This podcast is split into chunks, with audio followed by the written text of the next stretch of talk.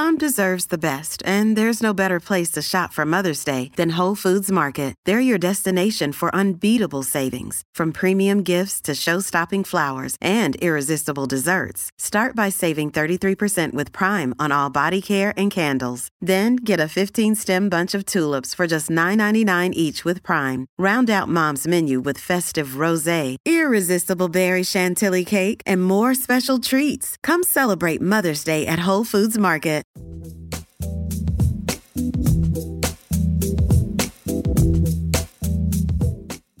Hello and welcome to episode eight of Scran, a podcast passionate about Scottish food and drink. This week is all about craft beer, and I'm going to be speaking to Martin Dickie, who is one of the founders and owners of BrewDog up in Ellon. But first of all, we've got Sean Murphy, who is the Scotsman Food and Drink editor, on the phone from Glasgow, and I'm going to speak to him about his opinions on the craft beer scene in Scotland. Hi Sean. How's it going? Fine, how are you? I'm very good. So as I've just mentioned, uh, we've got a special guest on this week, Martin from BrewDog. But in your opinion, what is it that has prompted the change in beer drinking in Scotland in terms of, I think there was one point everyone was just drinking like pints of lager and maybe ale and things, and then all of a sudden there's all these craft breweries and different flavours. What do you think, in your opinion, caused the rise in that? Do you think BrewDog played a big part, or was it other influences? Yeah, they, they definitely played a major part. I think if you go back to probably around about the eighties, you had mostly people drinking really light lagers, uh, that kind of light style. Tasteless, bland is probably some of the names that people would give to them. But what actually probably prompted it mostly was CAMRA around the eighties, campaign for real ale. They did a big push to bring back, you know, different beer types and, and try to create like less homogenized beers. And by doing that, they inspired uh, a new wave of craft brewers, probably in the U S, North America, when it really, really kicked off. So as these things do, they're very circular. And what happens is one thing becomes popular in America, inevitably becomes popular in the U K. So when it reached our, came back to our shores, basically BrewDog were one of the first sort of to join that kind of pioneering wave of new craft beer, British craft beer brands. They've actually probably done one of the bigger, the biggest parts, because what they've done is they're bringing it to the mainstream by putting the, their name in the media, you know, making it cool again to drink these I P As and different uh, styles of really stronger craft beers, which normally may have been viewed as too out there for traditional beer drinkers. This then led on to a sort of secondary wave of smaller Scottish craft brewers sort of joining in, creating their own, you know, beers that really captured maybe where they're from, or, you know, offered something a wee bit different. For example, Williams Brothers, which are a really interesting brand, you know, they went on to create Fruit, which is their sort of heather ale, uh, which is based on a recipe that would have been used in Scotland, you know, thousands of years ago. So there was loads of interesting riffs on what was happening, and I think it really just captured the public's imagination. And that, coupled with the idea that people really wanted to maybe move away from, you know, these mass-produced products, you know, they want to seek out interesting and smaller craft, obviously being the operative word there, um, brands that they can really invest in. You really get brand loyalty as well, you know, you get people who, you know, follow brewers and become really interested in what they're doing, and it becomes almost an experience, you know, if you can you can go to these places and really, you know, join in with a brand. And it's it's just a bit different from what you would have traditionally had with the Budweisers and the Millers of this world. So I think it was it's something that is, as it's moved forward, more and more smaller brewers have joined in, and it's really created a wave of just great beer over the past decade or so. And it's definitely been an experience with them, because I was up there and they've got their kennel hotel rooms there, and you can go to the brewery and have a beer, and yeah, I feel like they've definitely cashed in on that. But it's, and they're, the people who are loyal to them seem very loyal, especially with their Equity for Punks. Yeah, I mean, I think they're a great example of a brand not just being consummate brewers, but obviously being consummate businessmen as well, you know, being able to, just the two of them, take that small Aberdeenshire based brand and really to make it a global, you know, giant, to have breweries in different continents around the world. It's really, really impressive. And I think they're one of the ones that are really what they call themselves like disruptors, and, and by doing things like creating beer hotels and branching into hospitality and things like that, they're really doing things differently, which I think is probably benefiting them, because they, they seem to be some of the first to, to get these things in. I know that recently they even launched a bar in London. It was, you know, the first non-alcoholic bar in the city, which was, you know, this pop-up that they had only non-alcoholic beer or, or low alcohol beers on offer behind the bar. And I think they're they, they really got their finger on the pulse in terms of trends and what people are interested in, and, and it really shows when you see, like you just mentioned, the beer hotels they've got now and the dog houses in Aberdeenshire, the, these hotels they've got around the world as well. What do you think is next for the craft beer scene? Because you've mentioned like the no alcohol bar. Do you think that's the way that it's going, that people will be drinking less alcohol and less beer? I think for a while, I mean, although traditionally craft beer, you know, you do still get your five percent, six percent pushing on to your eight and nine percent beers, which are always going to be popular. But I think what's happening now recently is there's a lot more session beers coming through where there's low alcohol beers being created that are down about the two percent, three percent mark. Uh, and what that just means is that people aren't keen to, you know, drink too much, or they don't want to go out to get drunk, they just want to drink socially. It really can appeal to them, and it can also appeal to, you know, health conscious people who maybe don't want to drink any alcohol. You know, they might want to drink alcohol-free beer. So you can see that coming through, that a lot of these brands are bringing through sort of healthier options or lighter options or, you know, lower alcohol options. A particular example that might be, you know, hard seltzers, which are doing really well in America just now. It's like carbonated water with alcohol, and the sort of calorie content in them is so low, you know, it's, it's deliberately created to make them appealing to people who want to drink lighter style drinks.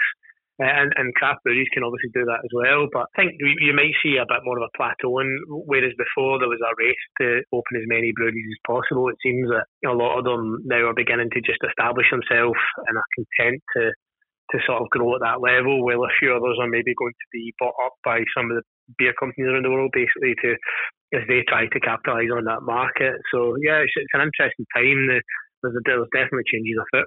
And now on the hard seltzer, we've both tried it, and I now know where you can get it in Glasgow. So.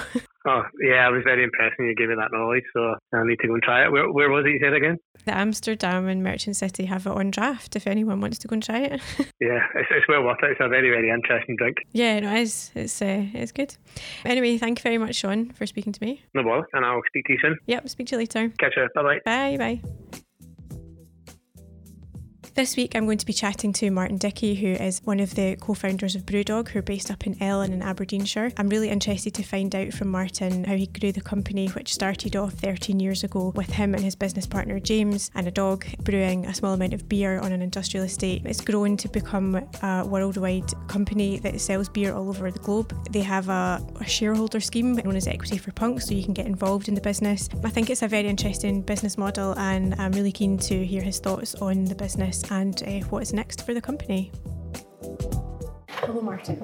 Hi. As I've mentioned earlier, we're here today in Ellon at the home of BrewDog, uh, and just on a quick distillery tour, which was uh, really interesting. But I would just like to ask you, um, for anyone that doesn't know the BrewDog story already, how did it start and why is it called BrewDog? Okay, so I mean, the company started in two thousand seven. Um, actually probably just the back end of two thousand six, and at that time I was working down in, in England at a brewery down there, and James, who I started the company with, was a deep sea fisherman at that point out of uh, Fraserburgh, where we where we lived. It's quite a different different direction than he was going in. Yeah, for sure. Um, so so you know, going back to the, the start, when James and myself met in, in Peterhead Academy. Um, we were, I don't know, S two, S three kind of age. Um, we were both in Edinburgh at the same time during college, uh, and during that time we uh, went out to the pubs and the Whisky Society and uh, things. I, I was studying brewing and distilling at, at university, mm-hmm. uh, so we were able to see quite a lot of interesting whiskies through some of the stuff that we were doing with with university. So quite often we'll go out and, and taste all these things, and uh, it was sort of during that time that we were able to, to try some exciting beers out of America at that point as well, from um, Sierra Nevada Pale Ale would have been the beer uh, back then, which when you tried that against what was available in Edinburgh at the time with um, Caledonian eighty or uh, Dukers I P A, Belhaven Best, uh, it was a, a total revelation, I think, in terms of uh, flavour. Um, so we, uh, I guess we went our separate ways for a while after after university. I, I went to, to study down in England, uh, or start a job down in England, and uh, during that time when, when James was uh, fishing, he would come down and visit and, and would see the, the beers that we were uh, messing around with in, in England, and, and we thought it would be quite cool to, to start a brewery up in Scotland, uh, with the idea being that we would make the beers that we want to drink ourselves. Um, and that meant primarily focused on American-style uh, beers that were coming out. And American-style not being a Budweiser, but American-style being the, the kind of exciting craft beer scene that was happening out in San Diego, uh, specifically in, in California.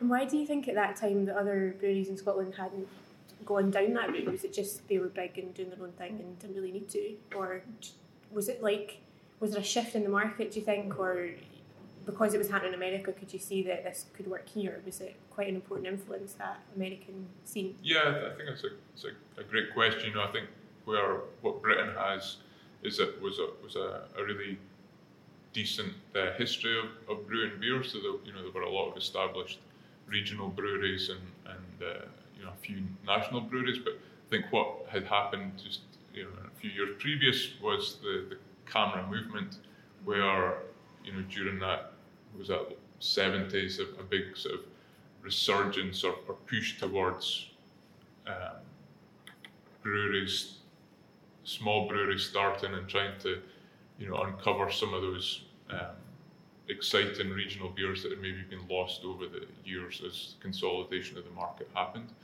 Um, so that was an interesting thing that had happened recently in, in the U K that, that hadn't happened in America. So I guess the, the American interpretation or version of what had happened in the U K with CAMRA was the, the craft beer scene. So a lot of the early craft craft brewers in America had taken inspiration out of out of brewing tradition in, in the U K, mm-hmm. uh, and then with the the materials that they had at hand, uh, namely some of the hops coming out of, of Washington State, they were then using, you know, these sort of punchy, powerful flavors uh, from the hops in, you know, a more traditional British pale ale, which then kind of born You know, gave rise to the, the American pale ales, which then went on to be American I P As, and kind of the flavour intensity just kept uh, kept increasing with those uh, early craft beers.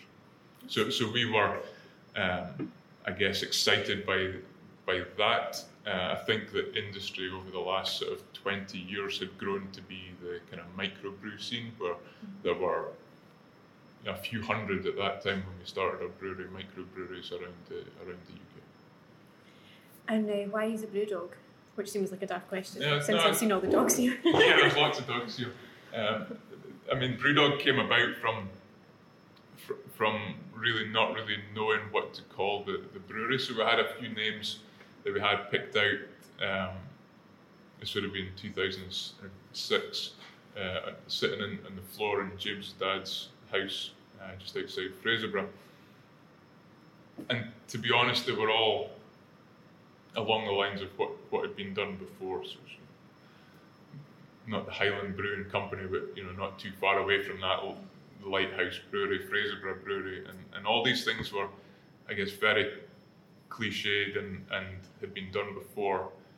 And there was two things I think that were important for us. One, that we wanted our uh, brewery name or brand to be something that wasn't place specific. Mm. Um, and we wanted something that was sort of contemporary or exciting, and, and just by chance, uh, James's dad had a, a, I think at that point, probably three, four month old puppy, mm-hmm. that was jumping all over our, uh, obviously not that great names uh, that were that were on the floor, and we're like, well, puppy's cool, you know, doesn't really work that well, but dog, dog and beer, beer dog, brew dog, so it eventually came out of of an interpretation of this uh, three three-month-old chocolate lab puppy bounding all over our notes. Which is in the he's in the pictures that we see on the tour, isn't he? Yes, in a lot of the original pictures. Unfortunately, he hasn't been around for a few years now. So we're we're here in Ellon, which is in Aberdeenshire. How important has it been to you guys to keep the business in the northeast? Because I imagine you probably could have gone anywhere, but you've kept here. I know you've gone from Fraserburgh to Ellon, but yep. Was that a very conscious decision, or? Yeah, a couple of things. I mean, both James and myself live, uh, you know, within five miles of, of the brewery, so we're from this area. We enjoy living in this area, so it makes a lot of sense for our, our headquarters to be here. At the same time, as you know, as we grow as a business, beer quality is really important to us, and as we export to different countries, uh, we've also started a few other breweries in different countries to allow us to produce super fresh beer in those countries to cater for those markets, and, and also it helps to reduce our, our carbon footprint where we're not having to ship you know, ingredients from all over the world to, to Scotland to then ship it back across the whole world. So our home is definitely in Ellon, but, uh, but our business has uh, multiple small homes now as well. As you said, you've gone from two guys and the dog brewing beer to a world famous company.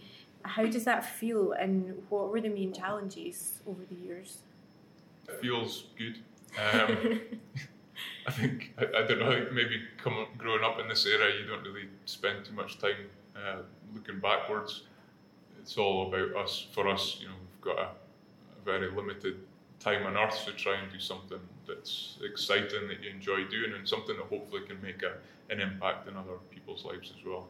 Um, so we have a, a great team now that's kind of really dedicated on, on, on pushing forward and trying to make as other people as passionate about great beer as we are. But no, it must it must be amazing, because it's been not it doesn't feel like it's been that long, and it's just gone, and you're still going now. Yeah, uh, yeah. I guess it, in some respects it feels like it's gone gone really fast. In other, you know, in other aspects, when you think back to to you know when we were making beer back in Fraserburgh, it does seem like a, an awful long time ago as well. Yeah. What was the first beer you ever brewed? As BrewDog or just ever? Ever. Did you do anything like weird when you were at uni or? Yes, so I guess the first time I ever brewed, I would have been, I think about twelve, when I was up in, in my uh, parents' house in the, in the attic and found one of the homebrew kits. You know, it would have been Boots, I think, at that time, were, were doing the homebrew kits. So it was the, the big plastic uh, fermentation vessel, and then the, the little tin of pre, pre-hopped uh, kettle extract.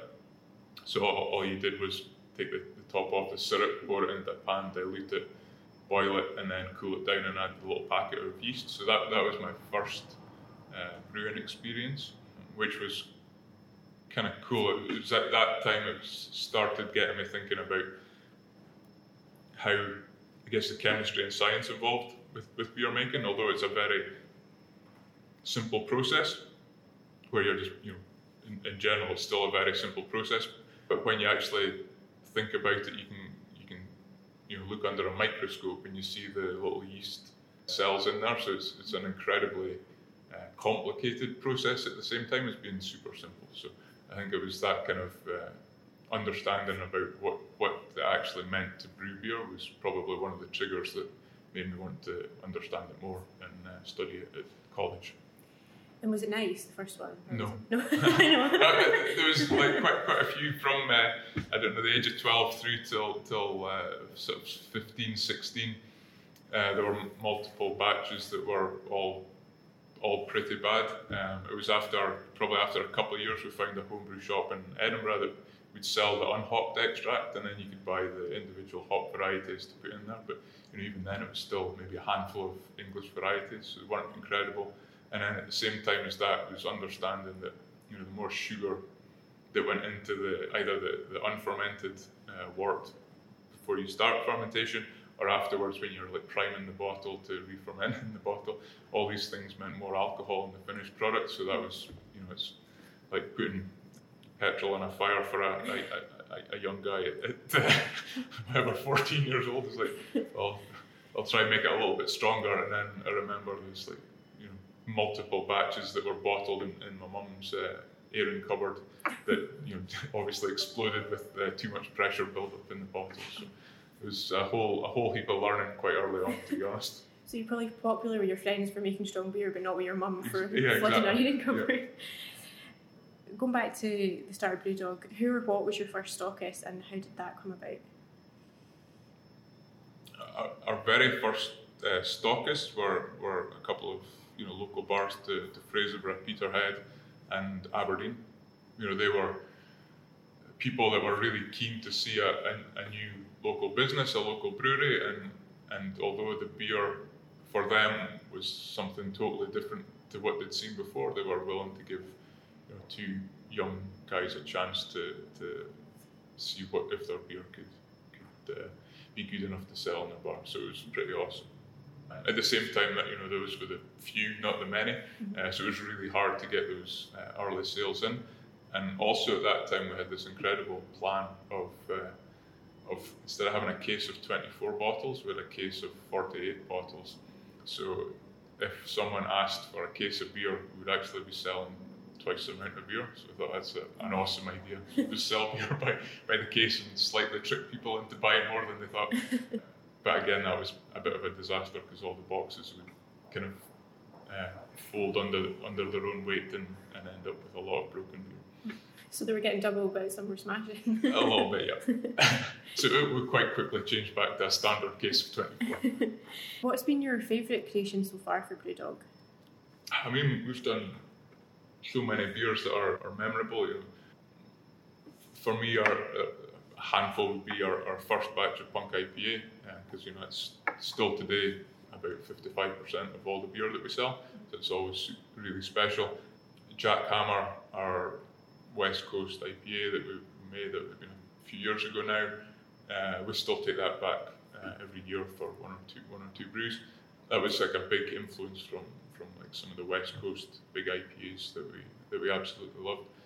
Uh, more recently, I mean, Hazy Jane, which is the beer that's in our glass here, is a sort of New England-style I P A, uh, which is it's, it's taken, I guess, something like that Jack Hammer type beer, but it's it's removing all the all the bitterness from it and adding even more to the aroma uh, and the fruit flavour in there. So it's, it comes out really, you know, a lot of tropical and orange fruit in there, um, and not too bitterness, which makes it nice and smooth and easy to drink. So that's awesome. And then now I think, you know, in the last uh, last six months we've been working really hard on our alcohol-free range, mm-hmm. which, you know, we now have four products in that in that area with, with Punk A F, Nanny State, which we've been making since two thousand twelve, I think, a long time. Hazy A F, which is our, our Hazy I P A uh, version, non-alcoholic, and Wake Up Call, which is a, a coffee stout at, at uh, zero point five alcohol as well. So it's got the hit, the caffeine hit of, of a double espresso in a in a nice coffee stick. So they're kind of fun. Nice. And you just opened an alcohol-free bar in London, haven't you? Mm. Yep. So it's, it's really close to our office down in London on uh, Old Street. Mm. Uh, so it's our first alcohol-free bar and doing awesomely well. And do you think that's something you'll eventually bring up here? I mean, I, I'm not sure a standalone alcohol-free bar is something that can travel outside of big cities mm. immediately, but I think, you know, as times change, then, you know, I think in general people are drinking less alcohol, so they're either trading up in the alcohol that they do consume and looking for way more about flavour, which, you know, is, is basically the whole point of us and our company, is that we want people to enjoy incredible flavoured beer. And what goes hand in hand with that is that consumption of total alcohol goes down, because people are, you know, they're not drinking ten pints anymore. It's, you know, they'll maybe have four or five glasses, which is great. So I think, you know, what what, what we've based ourselves on in terms of what we're trying to achieve as a company is, is generally push alcohol consumption uh, lower, but it's people enjoying that experience with alcohol better, um, and more sustainably as well. Uh, and, and the alcohol-free part of our range is, is that kind of logical conclusion to what, what we're trying to do. So part of the tour, we've seen pictures of throughout the years of different things that have happened in bars that have opened, and one of them is you guys sitting in a tank mm. in London. Do you have a favourite attention-grabbing uh, or marketing moment so far for BrewDog? Was it the tank? The tank, the tank was pretty cool. It's not, not too often that there's tanks rolling down um, down the streets in Clapham, so that was pretty awesome. What else we've done is memorable. I mean, the Tactical Nuclear Penguin uh, video was always one of the most fun things we we, we filmed, so that was the process of making, at that point, the, the strongest beer in the world at thirty-two percent alcohol, and that was using a local ice cream factory mm-hmm. uh, Mackey's, which is not too far from, from here, and you know, being dressed as a, a penguin and, and uh, ha- having a bit of fun at the same time as doing something completely new that no one had done before, and making that thirty-two percent beer was, was cool. Although it was really cold because we were in the, the deep freeze of an ice cream factory, it was about minus twenty-five degrees Celsius. And you know, as the company's grown, how do you maintain the passion for your original message, which was disruption and being punk? Do you think that you do maintain that, or you know, is it something that's basically, are you guys still punk? Yeah, I mean, I think we still have exactly the same passion that we had when, when we started the company. I mean, for us, it's all about the flavour of, of of of the beers that we're making, which means, you know, focus all the time is on making our beers better. Mm-hmm. And, and what we've been able to achieve as the company's grown is to just broaden that um, reach of people that are able to try our beer, which is which is what we always stood for. Now, in terms of of punk, you know, what, what we like to think of is, you know, when we started out at twenty-three, twenty-four years old, we were obviously a lot more maybe aggressive in our personalities at that point, being a, a lot younger. I think as we've, we've grown, you know, we've definitely changed. Uh, we've both got uh, young families now and uh, have a lot of personal responsibilities where we didn't have any of that before.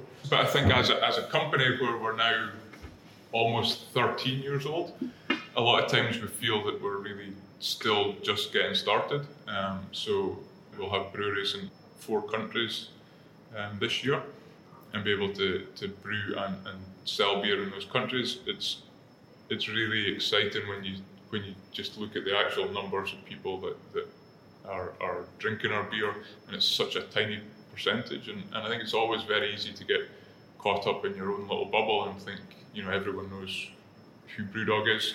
You know, it's it's actually obviously the, the opposite of that, where there's so many people who've never heard of BrewDog. So, you know, we, I guess, sound repetitive to ourselves, saying the same things over and over again, but it, it's incredible when you, you get correspondence from people who, you know, someone in, whatever, Peru, perhaps, had seen a news article of something that we've done, and then they, they're in uh, America or the U K, and they're able to try one of our beers, and, and they feel obliged to, you know, send us uh, a letter or an email saying, you know, thanks for, for what you've done. It's uh, incredible that, that you know, you can change people's lives a little bit with, with beer. And one of the ways that you've grown is Equity for Punks, and I can see, like, from posters around here and online and things, that you can join again, you can sort of buy shares again. Mm. So how did that come about, and what people, what can people expect when they join? Yeah, so Equity for Punks was actually when James was still fishing at that point, so it would have been maybe year two into the business, uh, and he would be he would be in the fishing boat for about three months of the year, and I remember he was landing fish in Norway or somewhere. It was either Shetland or Norway, and he phoned me saying he's had this, because uh, I think we were, as usual at that, the early stage, we were, we were pretty short on uh, cash to manage month to month. So I've got this uh, idea that, you know, we need to raise money in our, in our company, but, but why don't we try and um, allow people to invest invest online in our business for, you know, small small share uh, cost, but getting benefits of, of being able to, to hang out in our bar, which at that time we had one bar. Maybe the second bar was almost open, I'm sure, one or two bars. I mean, one, one thing we've always said, that being able to shorten the distance between, you know, ourselves and the end customer is, is always great in terms of that relationship and being able to, to let people know what you're talking about and the message and the beers that we're doing. Um, so we were able to get set up where we could open a, a fundraise uh, in that way, and you know, went really well. And now we're on our very close to one hundred thirty thousand. It's one hundred twenty-nine thousand five hundred or something at the moment, individual shareholders. So you know, over the, the time that we've done the Equity for Punk raise, we've raised almost seventy-five million pounds, and we've got one hundred thirty thousand people in our shareholder community, which is, you know, it's, it's it's so good for us as a company to have these uh, people who are um, ambassadors, who are, you know, our biggest critics, and allow us to, you know, stay true to what we believe in and, and you know, keep our feet on our ground, but also have allowed us to do incredible things. So without all that investment, we wouldn't be sitting in the in the brewery that we have here in Ellon. We wouldn't have a brewery and hotel in, in America. We wouldn't have just finished building a brewery in Brisbane. So um, all this is possible pretty much purely because of those uh, people that, that invested in our company. Nice. And do you still participate in the brewing of the beer? Yeah, I mean, obviously in the, the, the day-to-day stuff, not so much anymore, but uh, you know, we're heavily involved in, in all the new product development and, and uh, recipe development to make sure that, you know, our beers are tasting better and better. We have a, a daily taste panel at uh, ten o'clock as well, which is always quite fun. Yeah. ten o'clock beer. Yep. uh, and you mentioned that you went to uni in Edinburgh and it was the um, brewing qualification at Heriot-Watt. Mm-hmm. This might seem like a daft question, but how important was that and what advice would you give someone who's starting out now? That's a good question. Um, I think with, you know, when I studied, what, whatever that was, two thousand to two thousand four, um, I mean, the programme back then was, was very much focused on on large-scale brewing, so I think you get a, a very sound understanding of of brewing science, which, you know, which was which was great.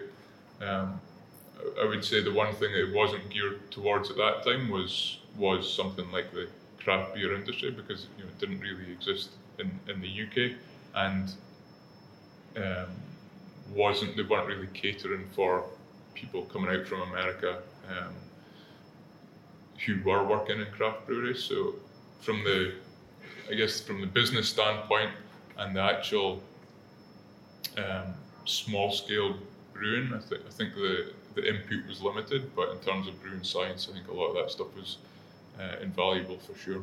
Uh, I think the one thing it teaches you very clear, which is one of the most important things in, in brewing, is just the hygiene piece of, of running a brewery. It's making sure that your facility is, is one hundred percent uh, clean, and then that means that your beer uh, may not taste good because it hasn't been put together well, but it definitely won't be tasting bad through infection. So it's kind of half the battle. Because mm. the wheat and yeast can be a bit mental. Yeah, and you know, I, I, I'm not sure where, where the school is uh, is today, but I'm going down there actually uh, next month to, to have a catch up with some of the professors and just, just see where, uh, how things are. Nice, that's good.